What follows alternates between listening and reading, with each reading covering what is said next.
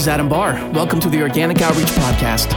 Together, we're learning how to influence our world and share our faith naturally. We do this by providing resources, leading cohorts, and equipping leaders through conferences and intensives. At Organic Outreach International, we believe every Christian plays a part in fulfilling the Great Commission, and this podcast can help you do that. If you're a ministry worker or someone who devotes a lot of time to volunteering in the church, I think it's easy to sometimes operate under this assumption that everyone who comes out to our programming sees the church as the center of their lives. For some people, that's true. But for a lot of people, I think the thing that really dominates their thinking and influences their action, it's the thing that gives them stress or the thing that brings them a lot of joy. What really is the system at the center of that is family. We tend to think of people as individuals. We live in an individualistic culture, but the truth is that individuals are part of systems in most cases, and the system that's at the center of their life is their family. Our guest today, Dr. Jim Burns, has spent a lot of time thinking and writing about family systems. And today he's going to talk with us about a critical question. It's this: how can parents of adult children influence them for Christ? We dial down into the very question of, what if our adult kids aren't walking with Jesus? What can we do to reach out to them? I think this question is one that a lot of people are asking, and it's one that if you're a leader, you need to be helping people answer. This conversation will help you do that. Well, I'm sitting here with Dr. Jim Burns. He's the president of HomeWord Ministries. HomeWord Ministries helps parents raise godly children. Dr. Jim, I'm glad to have you here on the podcast with me. Adam, great to be with you. I'm looking forward to it and love what you guys are doing. Yeah, thank you. It's exciting. And we have a mutual connection, Kevin Harney. I know. I go all the way back to him being in high school when he was just still a high school kid, and how he became a Christian and kind of involves me. And I followed his ministry and love what he does. And now I hear he's a mentor in your life, and you're fortunate to have mentors like him. Absolutely. Actually, we're super blessed. Kevin, on our when he was on the podcast just a few weeks ago, actually shared the story of being on a houseboat and receiving Jesus Christ and saying he was going to give his life to God and serve him in ministry. And I just found out that Jim, you're the one who actually started that ministry, which is incredible. We started the ministry, and as I was saying, I was speaking in Grand Rapids one day. Kevin gives that testimony, and I got chills on running up and down my back because you do ministry, and you put your heart, soul, mind, money, time, and you don't always know. And to hear that little testimony that he gave a long time ago was really a blessing. Because I was just going up to speak, so I was going to be funny in front of a bunch of kids, and all of a sudden I'm like all choked up, about to cry. Yeah. It's kind of the parable of the sower. You throw the seed, you don't always get to see the harvest. Right. Man, that's awesome. Can you just for those of who listen to our podcast who might not be familiar with your ministry background, would you just share a little bit about your ministry background, your ministry passion, and what you're doing right now, and what is HomeWord? Well, HomeWord, the organization that I work with, has four values: strong marriages, confident parents, healthy leaders, and empowered kids. And so all of our content, we're the largest provider of parenting seminars in the United States, all of our content that way, also through books, writing, our podcast, those things are all related to those issues. My background was youth ministry. Never thought I would probably do anything but youth ministry. But as I got older, I realized, I could probably help parents as well. So I started focusing more on parents. In fact, Doug Fields, who a lot of people know in the youth ministry world, was in my youth group, but he also was an intern for me one time. I used to say, wouldn't it be better if these parents who are dropping the kids off and then going to brunch or, dinner at night, wouldn't it be better if the kids drop the parents off and we help these parents? Because they really are a mess. Now, prophetically, that's kind of how I spend most of my time, trying to help parents, help their families. There's a phrase we have at HomeWord that says, when you reach the family, you reach the world. Yeah. And right in line with what you guys do in thinking about outreach, truly, I think one of the best and most effective ways to reach a world, whether they're Christian or not Christian, conservative, liberal, whatever, they all care for their family. Absolutely. Yeah. So if we can help families succeed, that's kind of our big phrase, is helping families succeed. That's what we try to do. Well, that's where the Great Commission really starts. Yeah. It's with your own family, with your own children. Yeah, you're right. Yeah, and it, hasn't that been a little bit of a shift? Kind of, I mean, if you go from the 1970s, kind of the birth of a lot of youth ministry, obviously God has done so much through that, tons of fruit. But also, it's am I right that there's been an increasing emphasis on saying, we got to see these kids not just as individuals that we target, but as members of a system? Right, exactly. And, you know, I'm old enough to remember those 1970s. I became a Christian in 1971. I wasn't raised in the church. Kevin and I actually went to the same church, different time period during that time. And you know, so I was kind of raised through the really cool Youth Specialties years and things like that. And I happened to be privileged to be on their team and whatnot. And I watched God move in youth ministry here in the United States and then around the world. Well, what I'm so fortunate to be a part of is watching now us move from kind of youth ministry to what I would call partnering with parents or more of a family-friendly influence. And I really think that's a wave of the Spirit. And I'm seeing churches just doing great and glorious things now. Now, nobody knows what to do. I mean, none of us have a program or whatever. So we're just trying to figure it out. But, you know, everywhere I get to go now, I'm watching churches say, hey, we're going to try to figure this out. And we're going to try to help families succeed. And, you know, they always say, do you have a program? And I go, no, I don't. But it's a mindset. See, it's not a program. It's a mindset. And when a church has a mindset of helping families succeed, then in their community, they become the place that people go, wow, I could go there and have help for my marriage or get my marriage healed, or I could have help for my kids. I could learn some things about parenting when in fact, for generations, I don't think parents thought of the church as the place to get help for their family needs. Right, right. And in some ways, it was if their kids need help, they send them to the church to do these things, right. As opposed to learn how to build a strong family. No, exactly. And one of the things we see, you know, everybody talks about it, you know, the kids who are kids now, young adults even, are fleeing the church. But, you know, studies are coming back saying that, you know, there's a huge percent, if there are faith conversations with the family that aren't toxic and preachy, that those kids stay. And in fact, I've seen as much as 300% better chance of kids staying in the church if they had faith conversations with the family. So as the church, what we've got to do is come alongside families and help families succeed. And frankly, that's not the strength of a family. I mean, you know, they go, okay, you're a pastor, so that's your job. It's not my job. But really, my job, I have three daughters, and my job and my wife's job was to really disciple our kids. Yes. And we didn't have the tools or the knowledge to know how to do that. And at the same time, you know, our youth pastor was a lot cooler than mom and dad. Right. And so how did we, but at the same time, we're still more influential because moms and dads are more influential than people who are teaching them about God in the church.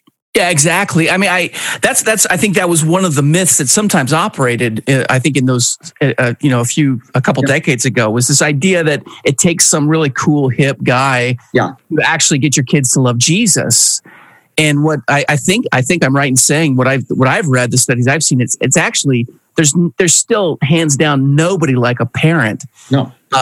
For influencing children, kids love their parents, they trust their parents. And if their parents demonstrate some level of authenticity, that has an unspeakable impact. And Adam, that's the word, authenticity. Parents don't have to be perfect. Right. You know, when the Bible even talks about the man or the woman of integrity walks securely, well, I think their kids will be secure. But integrity doesn't mean perfection. It means being authentic, being real, letting them, you know, see their walk with God and their stumbles, you know, in that place. With some apologies and wow, I could have done it differently. And you know, that's the great witness. But you know, I remember I had a moment when I was in youth ministry where I read this study at a Search Institute, kind of out by you guys. And they said the number one influence of a kid's life was mom. Number two was dad. And dad was a distant second. Dad needed to kind of buck it up here. Then grandmas and grandpas. See? Wow. And the church was kind of down the road. Even friends and peers were influential there. And it all of a sudden dawned on me, I'm not the greatest show on earth here. My job is to come alongside and facilitate growth with some of these families who didn't have a clue. I mean, they were just kind of making it happen. But by and large, some parents were amazing, but not. Yeah, that's awesome. So I'm fascinated by what I've been learning about your ministry and about you, and you've just recently released a new book, Doing Life with Your Adult Children. Yeah.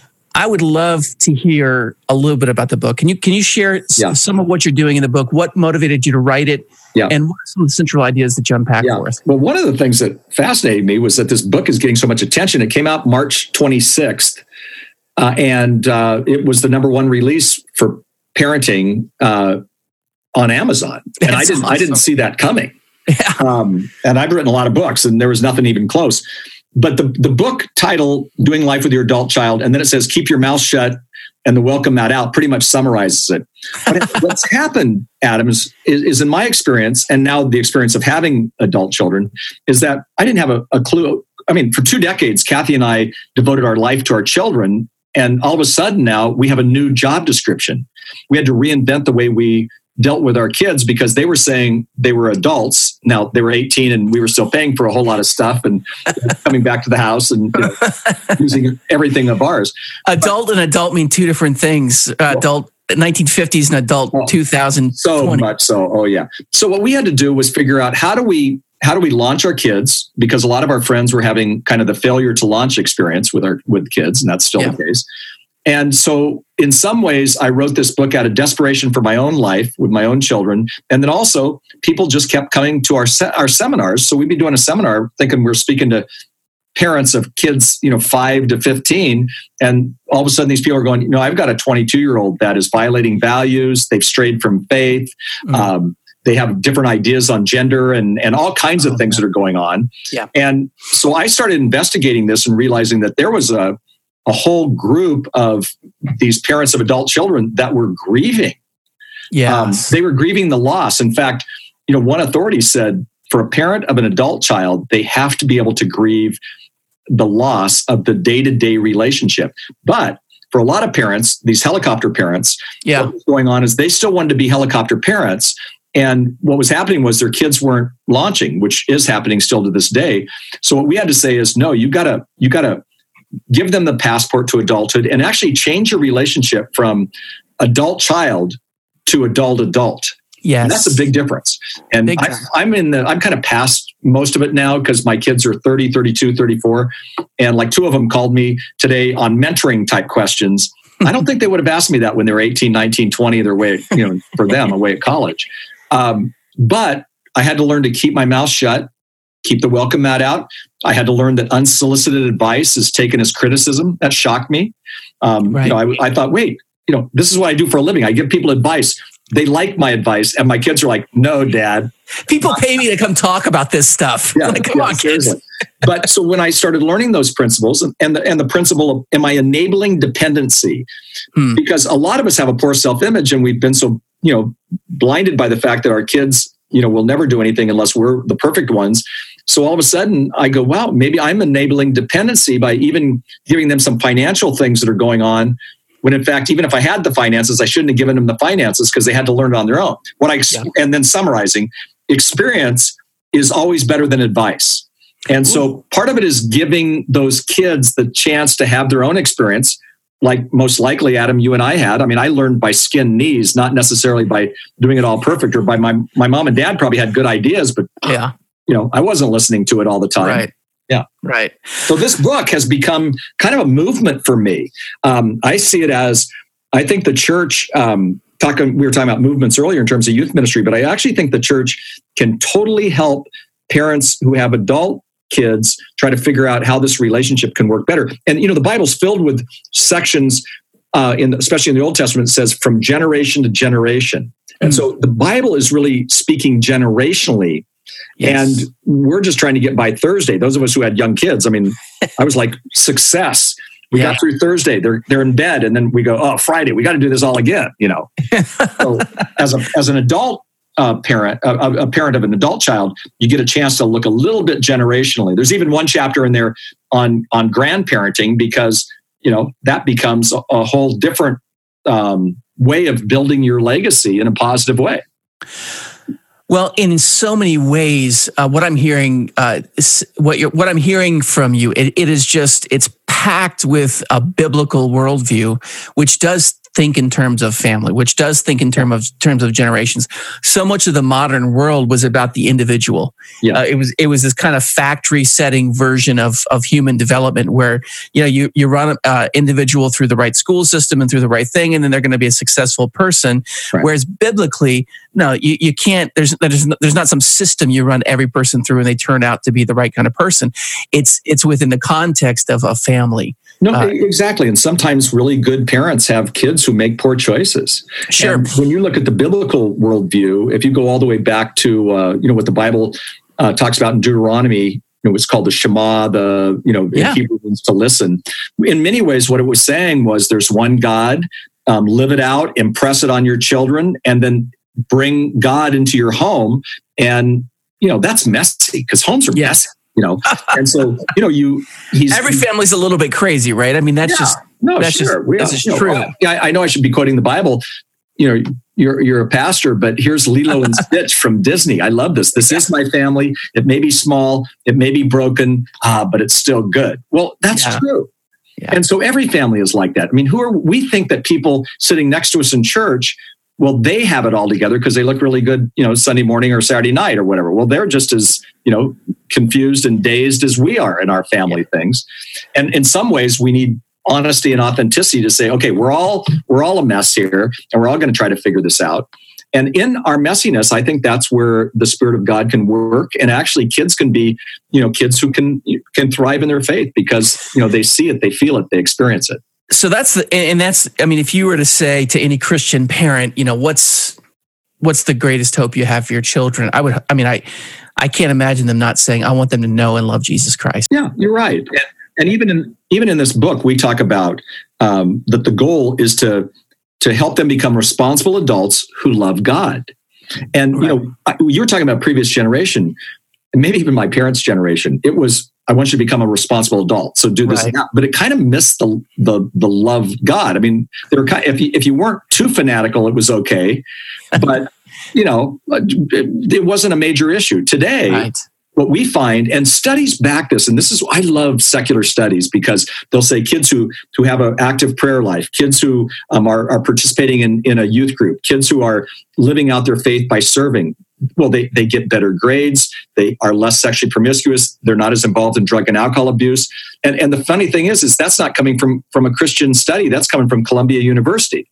That's amazing. What's cool about it is when we see that our kids are loving God and living the best they can to follow Him, wow, it's affecting all the things that all of us parents were all worried about in terms of, school and grades and, relationships and all that stuff. It's almost like someone said, seek first the kingdom of God and all these things will be added to you. That's good. I don't know who said that, but I'm going to write that down. Put that in your next book, okay? No, Jim? Exactly, yeah. So there seems to be a real kind of urgency at this particular point in time.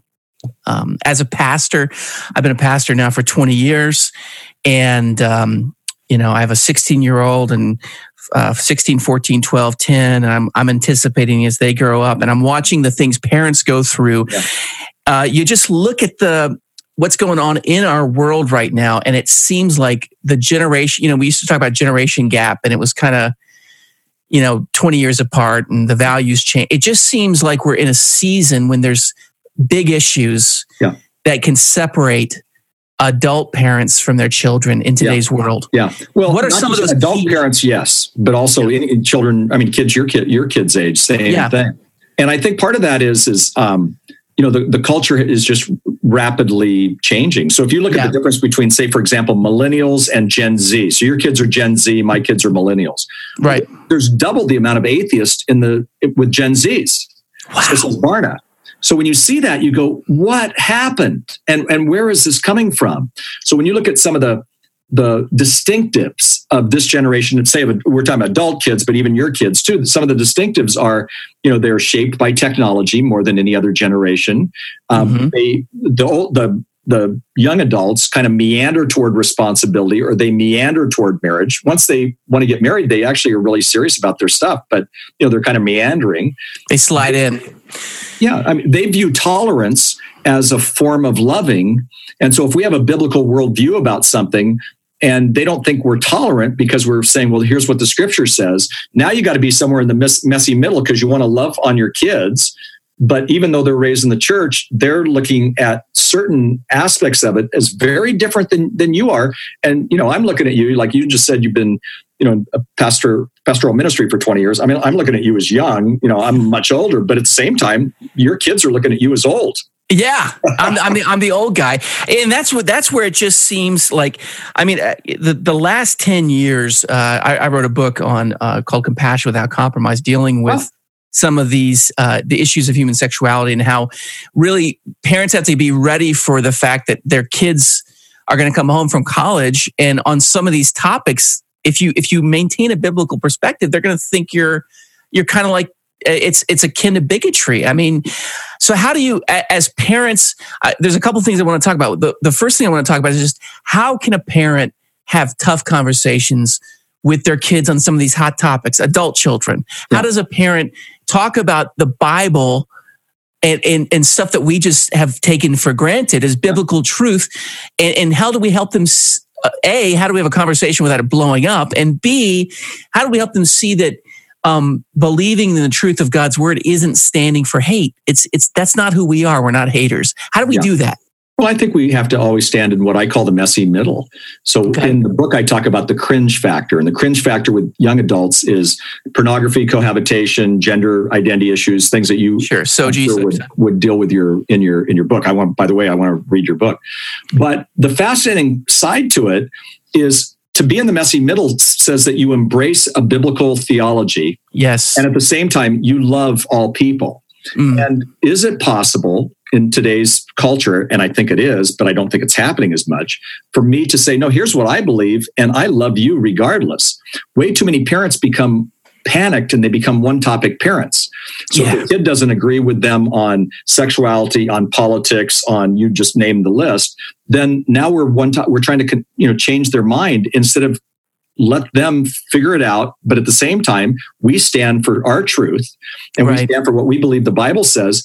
But I mean, I'm not going to do that to people who I work with out in the world or people that I see at the restaurant. I'm not going to have some kind of big heavy duty, it has to be this way. Now I realize with families, there's Thanksgiving and Christmas dinners, meals, and all that kind of stuff. It is more complicated, but I've just found that even with my own children who went through Christian education, but they have a different view than me on certain things. I can agree to disagree. At the same time, I want them to know what I believe and why. And I think they're still kind of figuring out. I have one daughter who's, in fact, when she graduated from a Christian college, she said, I had to disown my parents' faith to own my own faith. Funny enough, we're now at the same church and we do all kinds of things together. But I had to allow her to work that out. And I'm telling you, I would go into my bedroom, I'd scream into the pillow. Kathy and I would like cry and pray and like, what's going on with her? Interesting enough, she had to go through that. And to do that, she had to own her own faith. Well, when you look at faith development issues, kids have to own their own faith. That's a part of becoming a more mature believer.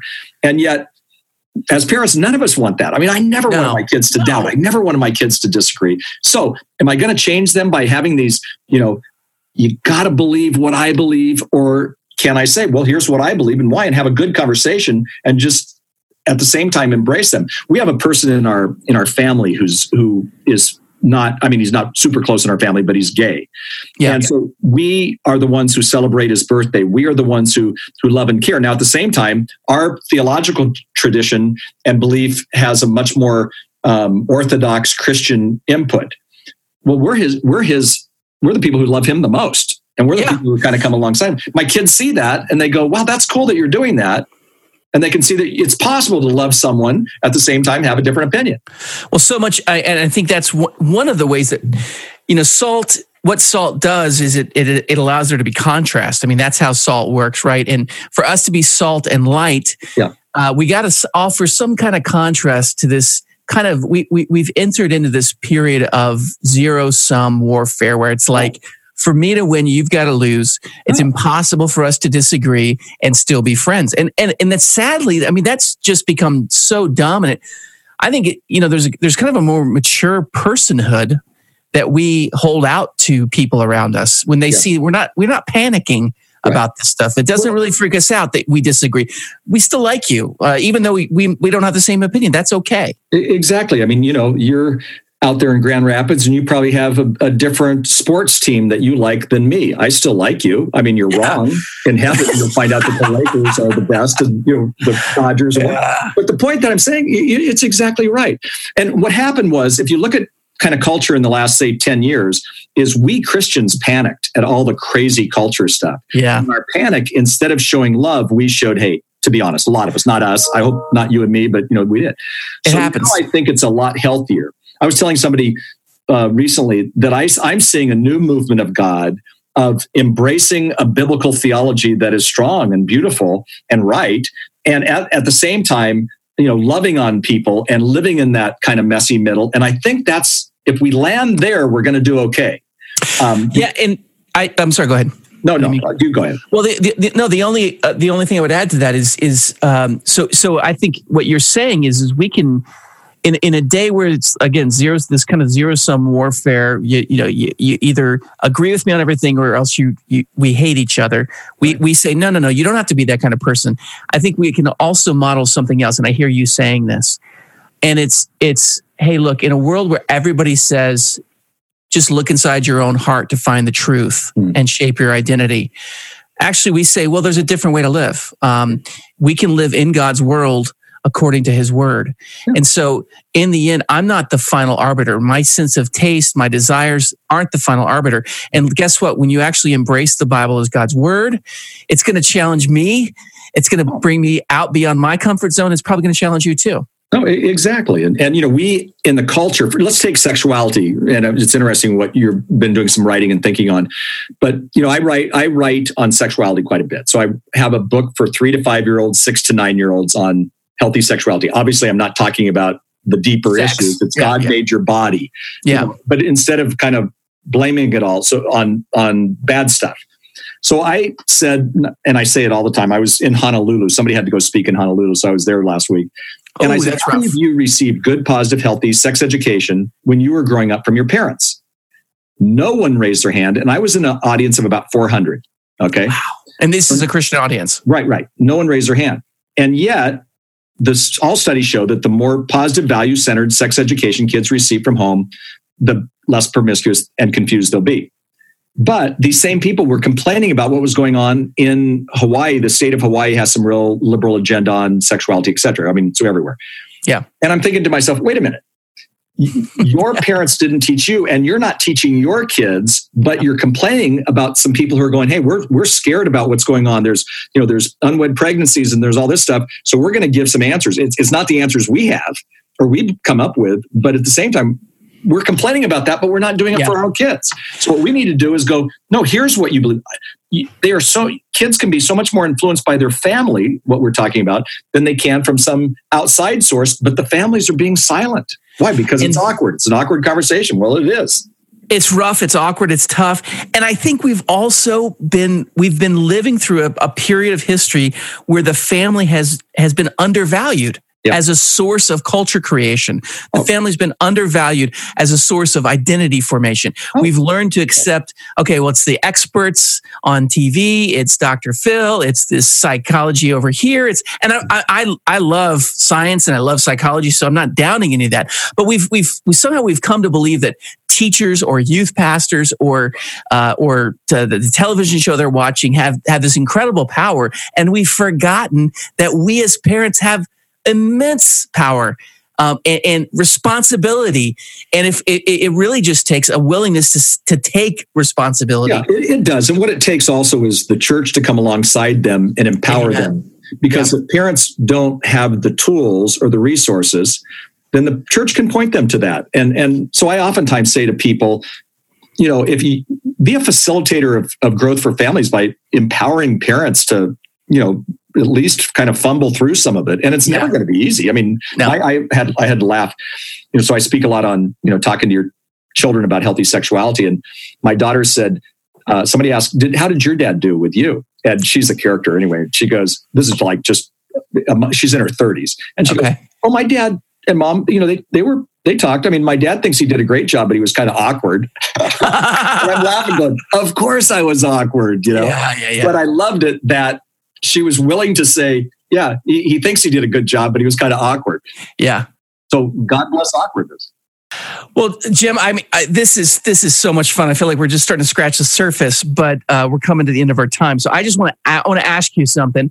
I want you to give a word of encouragement and hope to a parent who says to you, look, Jim, I tried to share my faith with my children while they were growing up, and it feels like they haven't embraced it. What is it that I can do now? Yeah. How would you speak a word of encouragement and hope to a parent in that kind of a situation? Well, I would actually say, look at science. Funny that people would say that, because science says that if we tried our best when our kids were a little bit younger, the odds are they're going to, fade a tad bit and stray, but they do come back. That's actually biblical. When you train up a child in the way they would go, it doesn't say that when they come back, they're going to come back perfect, or they're not going to have bruises and bumps and whatever. And I think it's important for parents to understand that this is a marathon, not a sprint. So if your kids stray or say some things that are absolutely shocking and heartbreaking to you, that the good chance is that with you staying in there, you loving on them, you persevering, that truly many of them will come back to faith. And again, they may go to a different church, they may have a different style, but the truth of the matter is that it's not over till it's over. And I feel like a lot of parents are so devastated right now because their kids are going through this kind of wandering stage. But I'm seeing also kids come back, and there's certain times when they come back. They come back when they get married. They come back when they have children. They come back when there's a crisis, if they've not been in a toxic situation. So as parents, hang in there.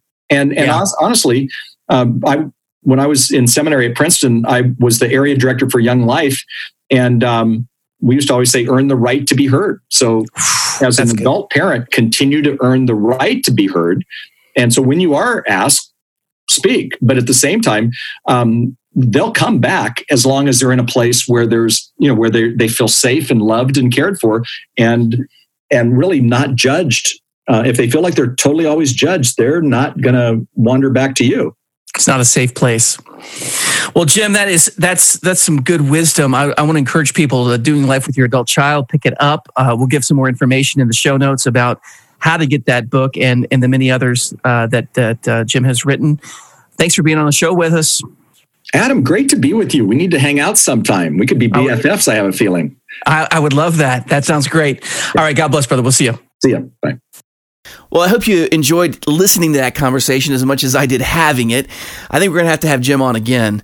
This episode, I want to close with a couple brief calls to action. First, if you have friends who you think are going to benefit from this episode, please be sure to share it. If you know someone who has adult children who aren't walking with Jesus, give this to them. Let them listen to it. Hopefully, it will encourage them. Second, if you have adult kids, I want to encourage you, just take a couple minutes, sit down, think about 5 or 6 ways that you can put out the welcome mat and invite your kids into deeper relationship.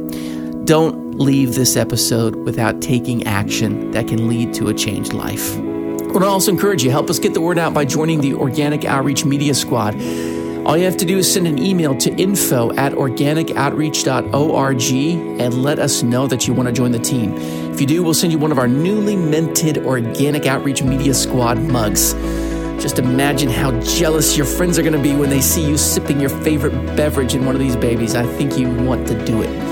Well, for now, this is Adam Barr reminding you, make time to share God's life today.